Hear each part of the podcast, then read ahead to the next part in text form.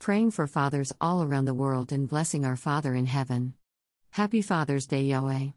Matt 16 17 Jesus answered and said to him, Blessed are you, Simon Bar Jonah, for flesh and blood has not revealed this to you, but my Father who is in heaven. Matt 25 34 Then the king will say to those on his right hand, Come, you blessed of my Father, inherit the kingdom prepared for you from the foundation of the world. 2 Co 1 3 Blessed be the God and Father of our Lord Jesus Christ, the Father of mercies and God of all comfort.